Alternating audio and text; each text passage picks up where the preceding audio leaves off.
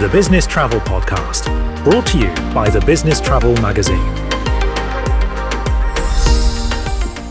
Hi, my name is Bev Ferris, and I'm the editor of the Business Travel Magazine. And I'd like to welcome you to our Business Travel Podcast.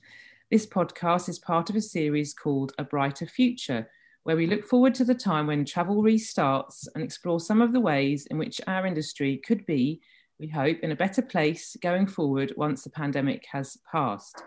Today, I'm really pleased to be chatting with Leigh Cowlishaw, who is managing director, managing partner rather of Black Box Partnerships, and who also wears several other hats, including a director role at the Advantage Travel Partnership and the HBAA, and is also chair of our very own Business Travel People Awards. Hi, Leigh. Hi, Bev. How you doing? All right, thank you. I'm just wondering where you find the time to do all these these things.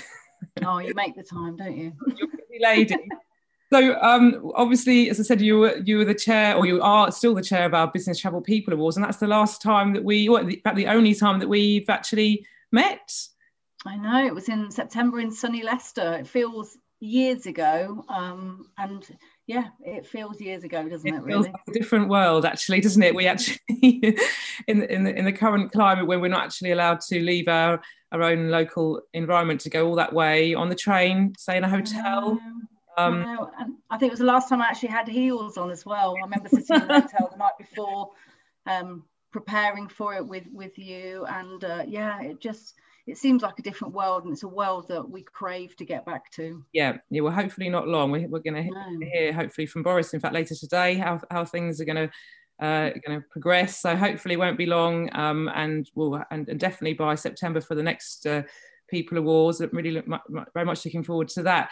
So, um, talk, talking of people, obviously, which is what our awards are all about. Um, I know that you see people as um, a big part of the uh, travel re- recovery and how things are going to be different and better going forward. So, do you want to just talk away? Yeah, absolutely. So, you know, uh, when we talked about the People Awards back in September, one of the things that we called out was that it's never been a better time to recognise our people in the industry, and that still stands today. You know, our people are our biggest assets, absolutely, and you know, none of us have come out unscathed through this.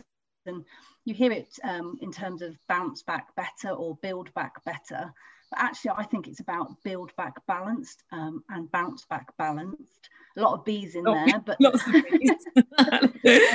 But the balanced aspect is at the moment, the pendulum has massively swung to the other way. So going from a two and a half hour commute every day um, each way to a three second commute. So now we're in the opportunity where we're sitting down having dinner with our family mm. or we're going for walks some of those things were not actually as frequent before. So you'd be coming in much later, you'd be missing out on things, you'd be leaving first thing in the morning, you'd be staying overnight and multiple nights.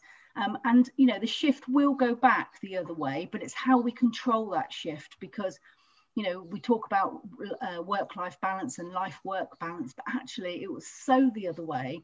And when you talk to people, it was like this pace is unbelievable. It's you know it's not sustainable and the pace is still there. Um, you know, we're still feeling that pace right now, but the difference is we're sat in our own homes. So, as and when travel does come back into whatever capacity, and when we see it, um, you know, rebuilding, we want to control that pendulum swing that we're not absolutely full pell away, um, you know, massive nights during the week, but we will still travel. It's part of our dna it's part of you know being able to meet people whether that's customers whether that's our internal teams. And you know as we know teams and zooms and other virtual platforms have served us amazing and they will be around but it will be a much more balanced view and we will return to live because you know no matter what people say i personally i believe that live will always be here and you can't beat it.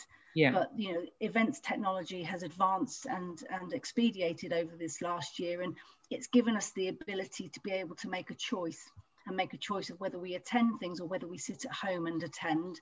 Um, but but the traveling aspect it will come back but in the capacity we need to actually control that change definitely so and obviously you're talking about us within us within the industry but obviously for the travelers that we are um, looking after and protecting as well. The same goes for them. There'll be a whole shift in the way that companies are looking at how to how, how their their employees should be travelling, um, how, how, they need to be look, looked after.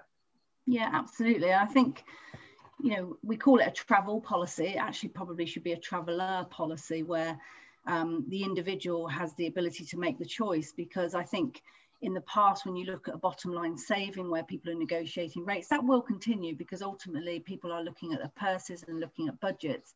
But the travelers actually will be more accountable for their own choices. So the cost element absolutely will still factor in but they'll also be um, massively up there in terms of the well-being the mental health aspect diversity equality and inclusion and sustainability. All of these key factors moving forward will be part of the selection criteria within a policy where the individual traveller will be accountable for making their choices based upon their own company's um, performance metrics, um, about uh, the company's values, and what the company and the employer is actually striving to change within their business. So it's not just about um, you know ch- necessarily choosing the cheapest; it's about choosing the one that actually fits within the performance metrics of that business.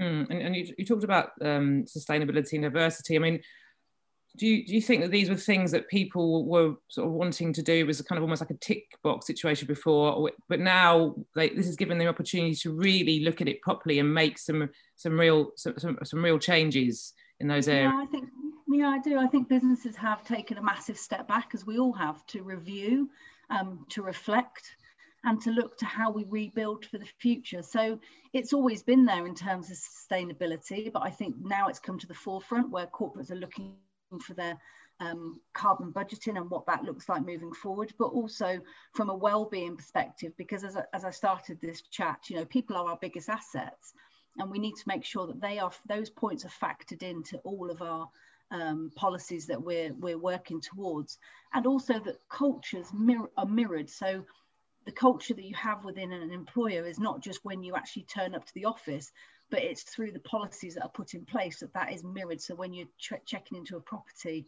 when you're on a train, when you're on a flight, that all of these things are actually considered about how you will feel and putting yourselves in that person's shoes.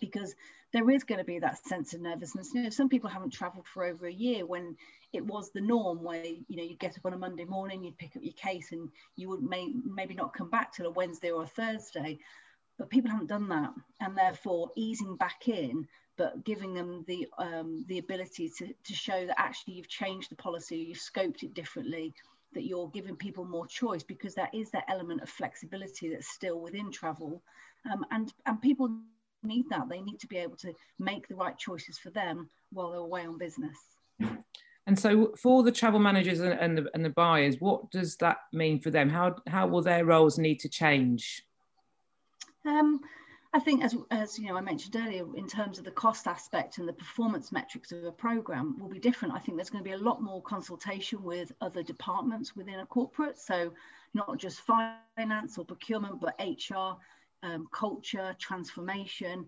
people. So all of these aspects are fed into the policy. So it's not just one area that makes the overall decision, that actually it's a much more collective decision.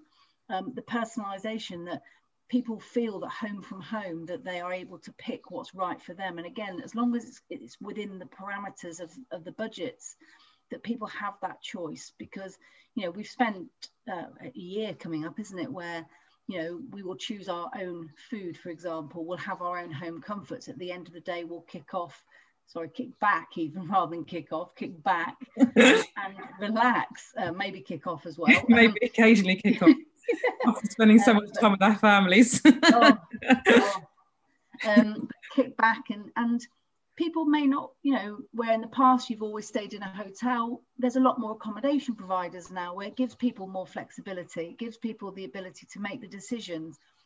I think um, travel and expenses will be wrapped up into um, accommodation um, prices as well. So you can see the total trip cost rather than just one area and one factor. Um, I think people are going to be smart in the way that they approach travel for the future. And, and as, as we mentioned earlier, in terms of technology, it's evolved and people will have the choice, but the technology will help to make the decisions and look at the driving of compliance to programs as well. Mm. So what so what should travel managers be doing now to prepare for when travel restarts in a meaningful way um, and to be ready for the, the changes that you've talked about? Yeah, I think looking and reviewing the data, looking at the uh, the the history of what that looks like, the patterns, the booking patterns, but also looking at really how that the traveller can be more accountable for their own um, choices within the program and the parameters.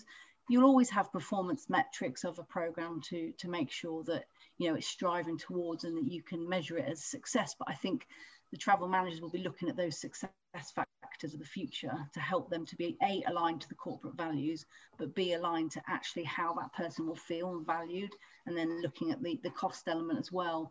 A lot more personalization i think the travel managers will be thinking about and focusing on to to ensure that that individual feels valued when they're traveling away from home and they, they feel that you know it's not just as we mentioned earlier it's not just the cheapest option necessarily it's the right option and i think that's really key and looking at how we can drive compliance because you know to bring people on the journey is a lot easier than telling people what the journey is and, and getting people involved with that journey will help for that buy-in but also that people feel that they want to, to be part of that process they want to be part of that in that company and and really that at the end of the day when you are traveling away from home it is meaningful it's required mm. but your best interests are at heart and that's what we all want definitely. Well, that's that's a great way to finish. Thank you so much, Leigh. It's been really interesting, lots to think about. Um, and I very much look forward to seeing you, hopefully before September for the, the yes. awards. Um, and and take care. Oh, and you stay safe and thanks for your time. Thanks, Beth. Bye. Bye. Bye.